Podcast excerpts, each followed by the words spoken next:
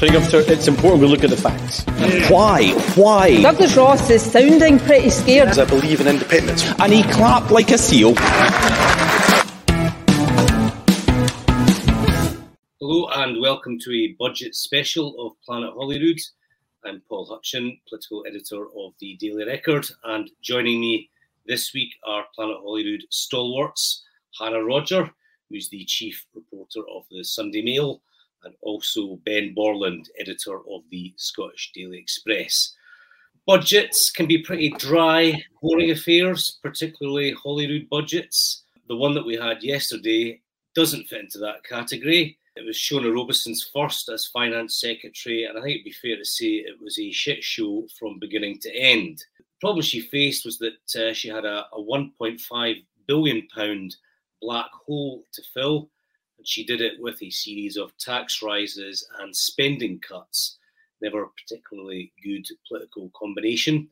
I was thinking, okay, well, I suppose it's good for people who are on the Scottish Child payment because that's gone up, but then there's so many other things that are that are really going to impact people in poverty. So it's just very hard to say, oh, this has been a great budget for X, Y, and Z. I think all round everybody's just scunnered you can justify tax rises, you can justify going back to uh, taxpayers for more money if you are linking it to specific outcomes. If you say we need to ask the rich and the wealthy for a bit more, and then that is directly going to lead to a fall in poverty or a big fall in NHS waiting times.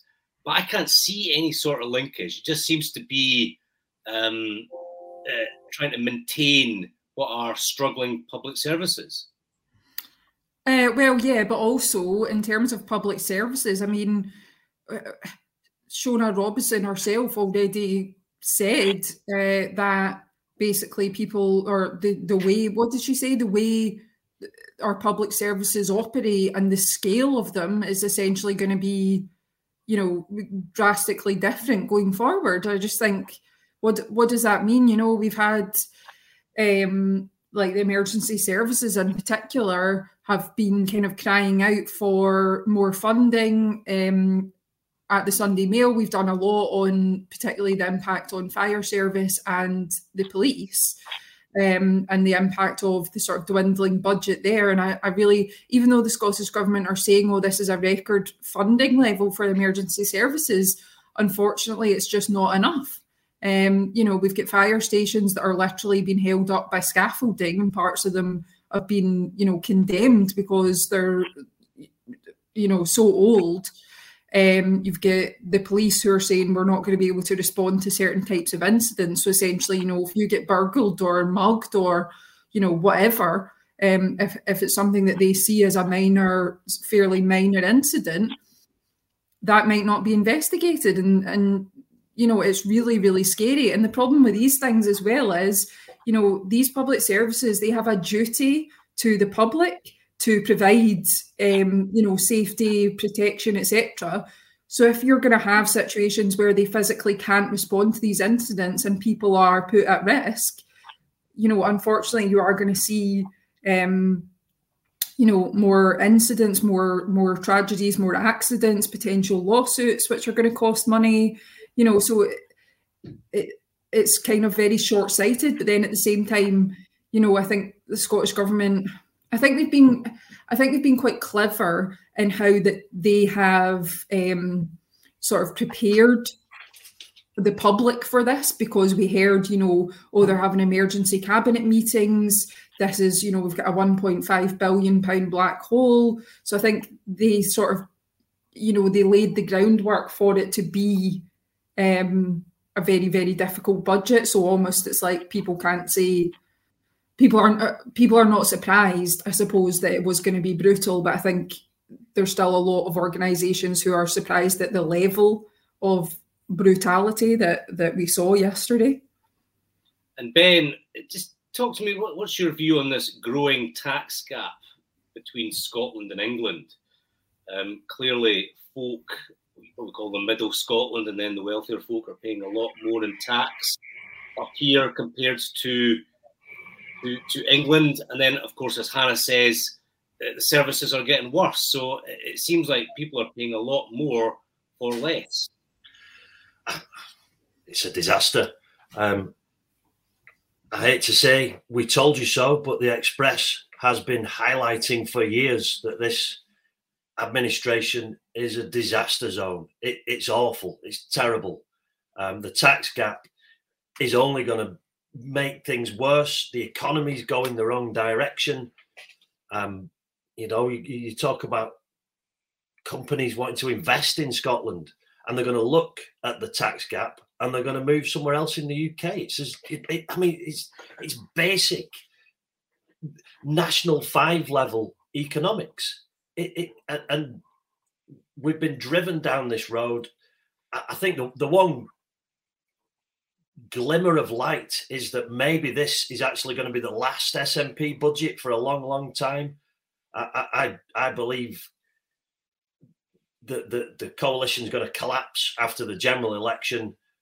And I think hopefully we might have somebody else, another party, um, whose uh, ambition isn't just to drive a wedge between Scotland and the rest of the UK and, and actually wants to work together for, for, the you know for, for our schools for our hospitals for people in poverty whose number one ambition is to make Scotland as it currently exists in the United Kingdom better rather than the the oh, you know number one aim is always always always going to be the constitution and th- this is where it's led us it's led us into this dire situation where we're paying i mean people earning 43,000 pounds are now higher earners. You know that, that it, it, I mean that's a good wage, but try telling someone on 43,000 pounds that they need to pay, um, you know, more than their counterparts in Wales, Northern Ireland, or England. There's a cost of living crisis. People have got energy bills to pay. People have got their mortgage to pay, and and they're being asked to pay a couple of grand more in tax. It, it's crazy. And, and like you say, for no apparent benefit. Public services are not better here. There, there is nothing here that that is, is different to south of the border. You know, maybe free prescriptions, tuition fees. Aside from that, mention that, Ben. I mean, you you know, we, we may agree on this one. Um, just in terms of how to actually plug this this uh, deficit, this black hole. So, you know, clearly they've decided to go for income tax and decided to go back to the taxpayer for more. But it is the case over the last 16 years they have implemented a series of policies which provides um, programs and benefits to everyone. So, as you say, higher education, free prescriptions, free baby boxes, free this, free that, um, bus passes for uh, everyone when they, they hit 60 do you think it's sort of chickens coming home to roost and that oh, they're just not not sort of reined in these types of policies? I, I think the immediate um, one of the biggest con- contributors to this this uh, black hole, as you know, as we're terming it, is the public sector pay deals that have been agreed in the past twelve months.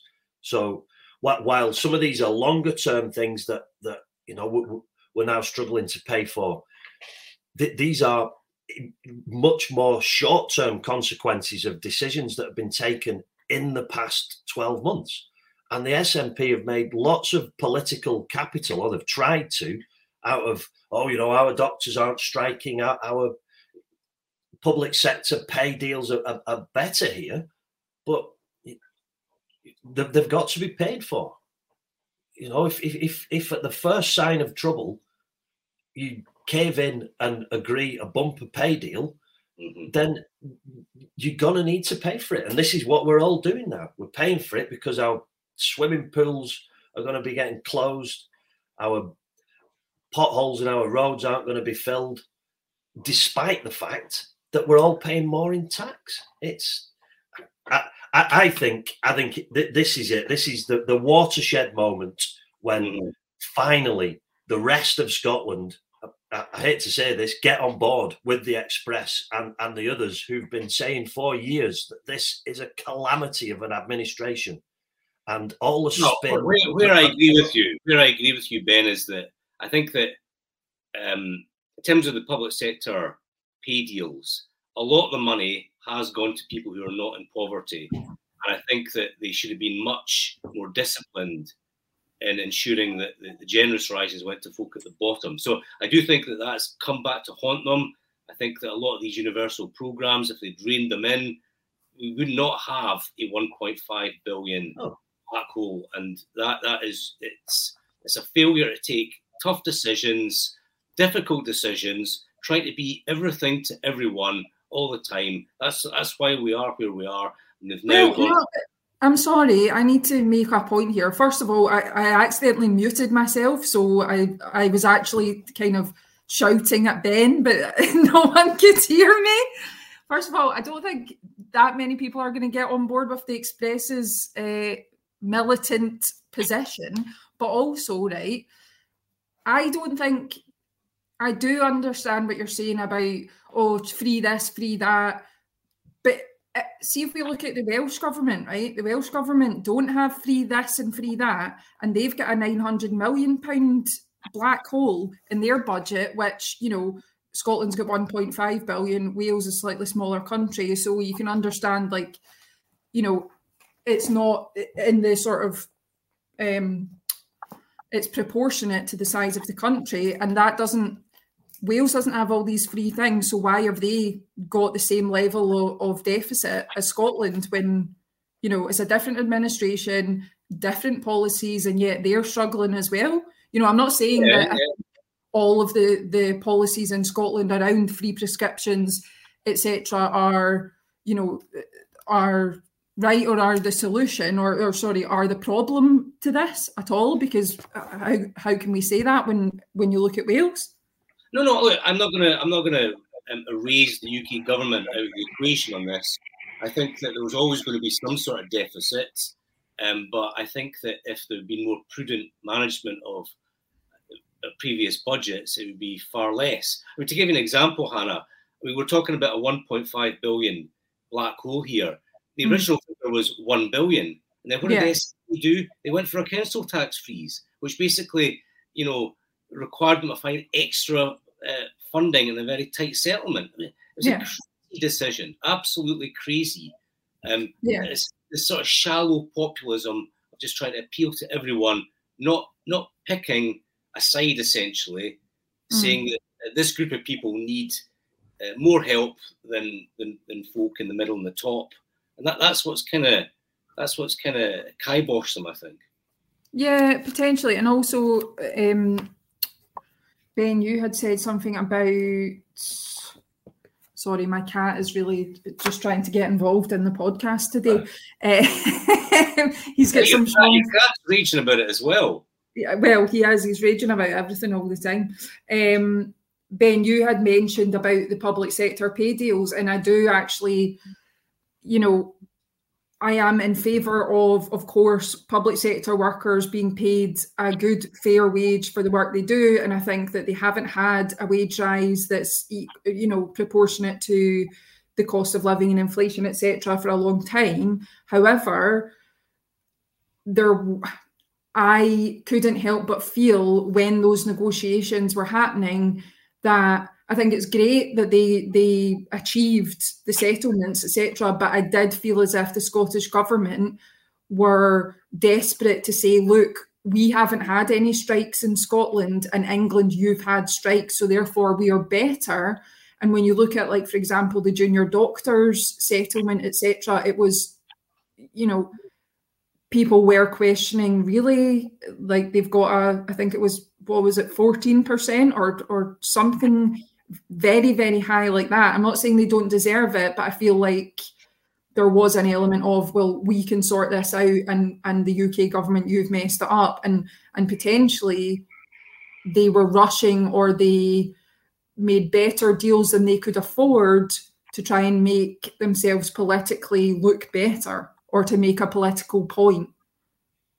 Yeah, I agree with that hundred percent. I mean, yeah, and, and I do think we're we're now in a situation where, you know, I mean, can we talk about housing? The housing. Well, yeah, I was gonna I was gonna ask you about that. So the, the, the deepest cut, the most eye-catching cut, given that I think various councils have declared a homelessness emergency, which, um, which let's just say that doesn't actually mean anything or do anything.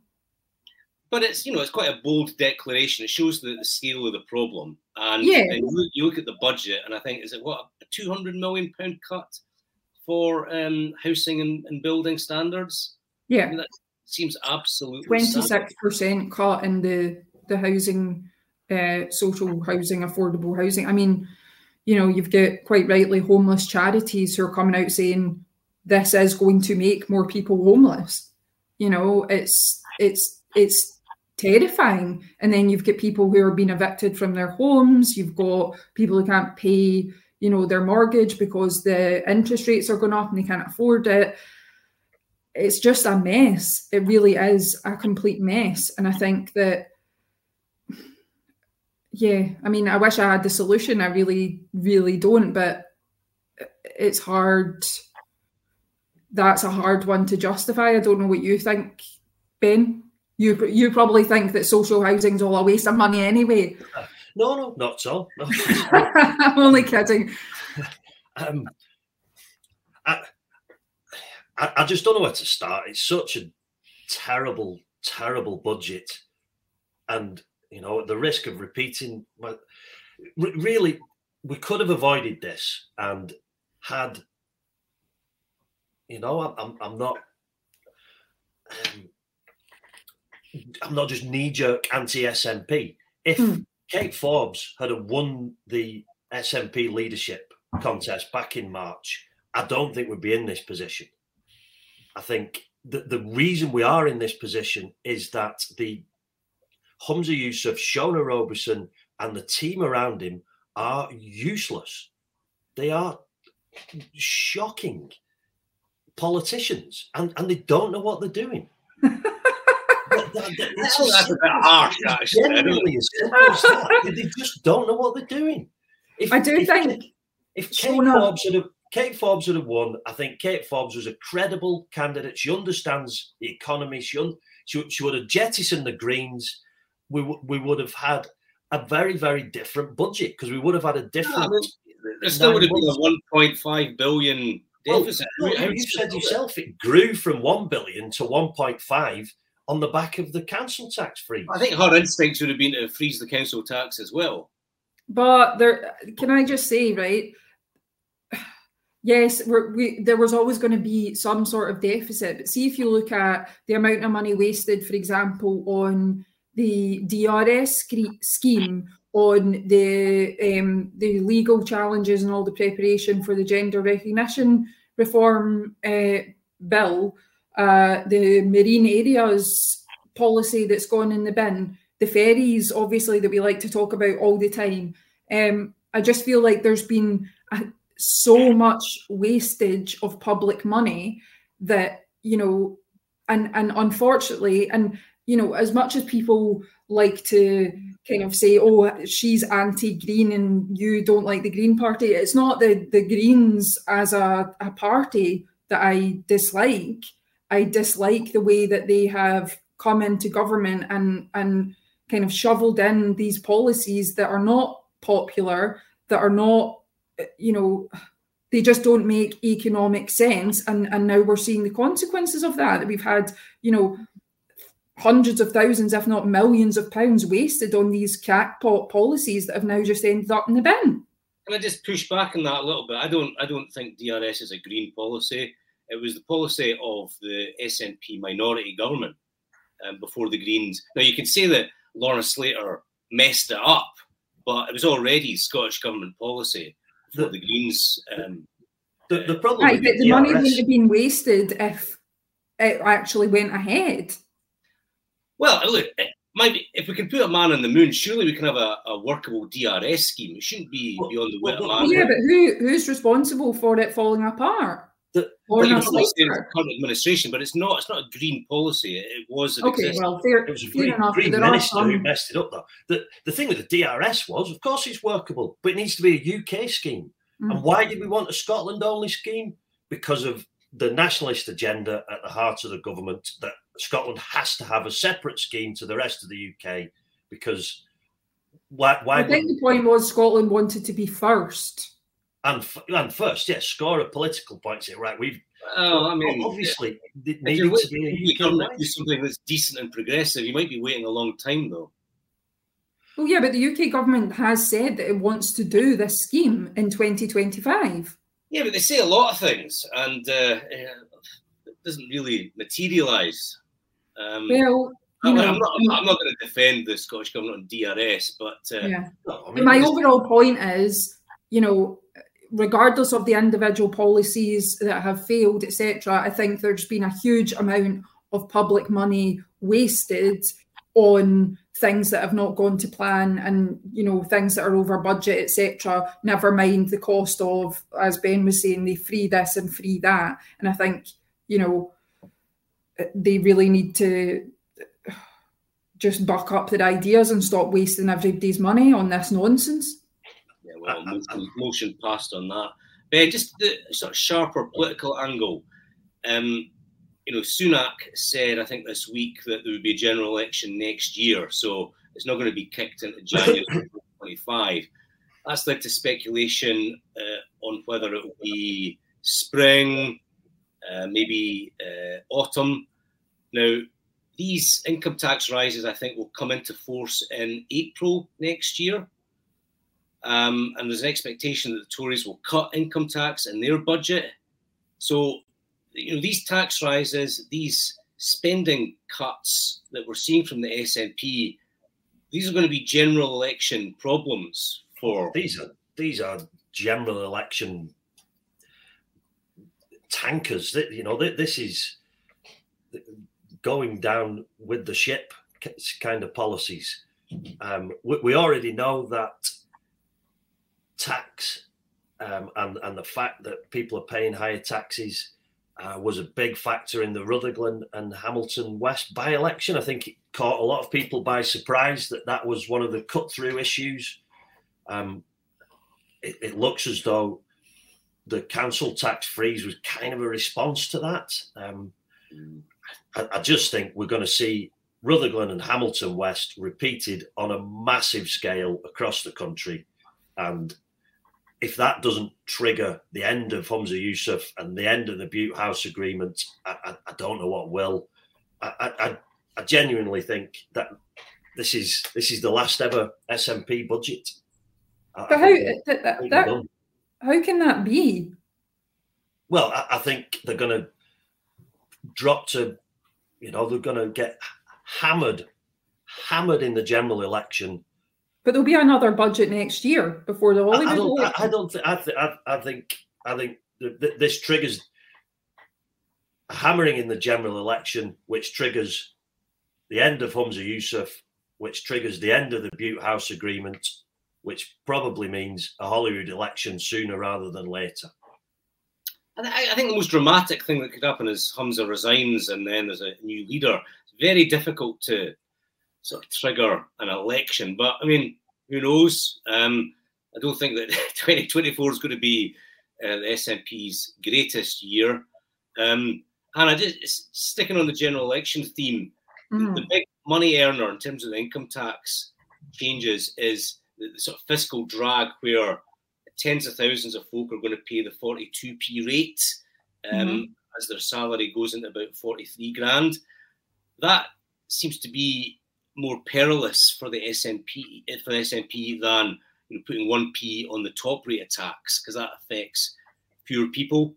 Do you sense that it's the, the folk on 40 to 50 grand that they're the ones who are going to punish the SNP at the election?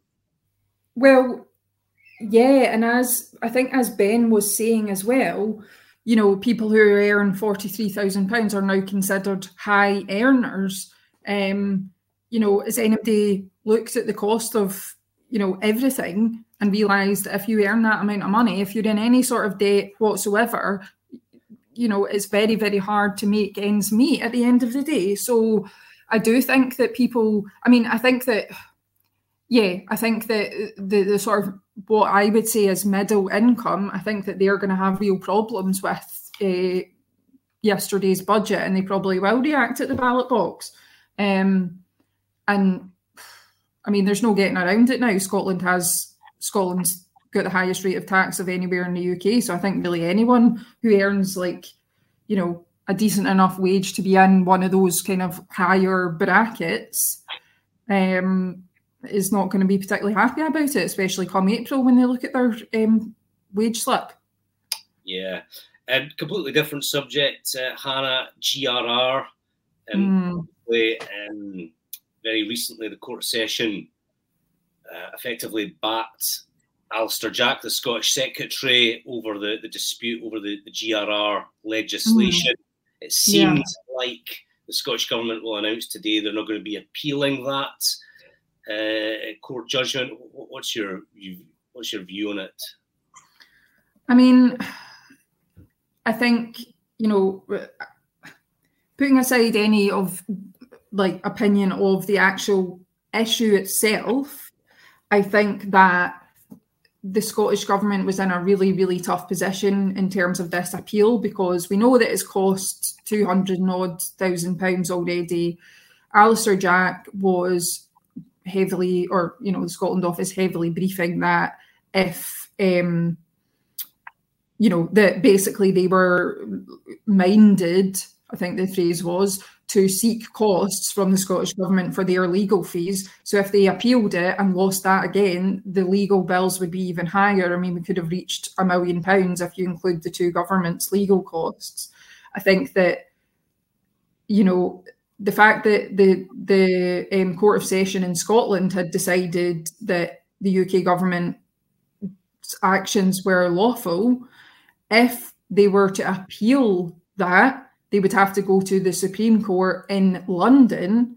And therefore, I think optically saying that you know you believe that a London court's opinion is more important than Scotland's highest civil court for an SNP government is not a good look.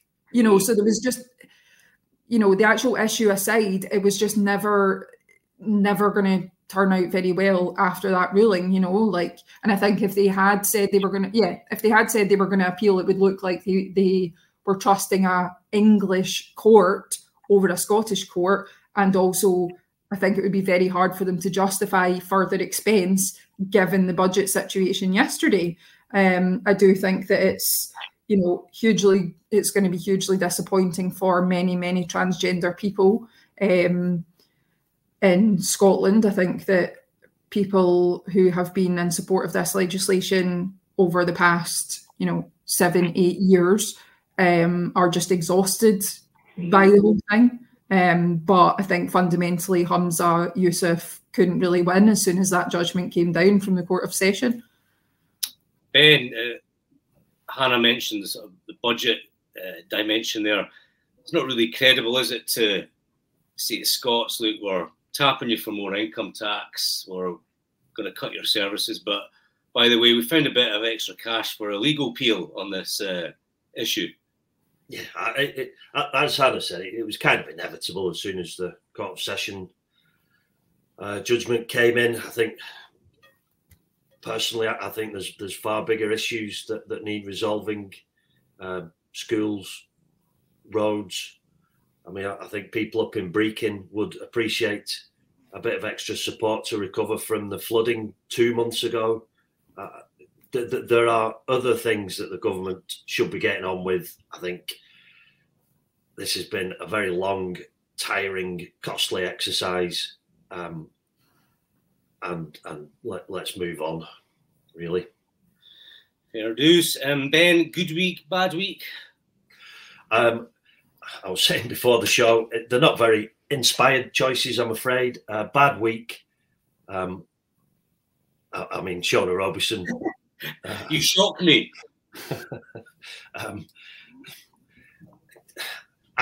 I, have never actually met Shona Robison. I, I, don't have a very high opinion of her as a politician.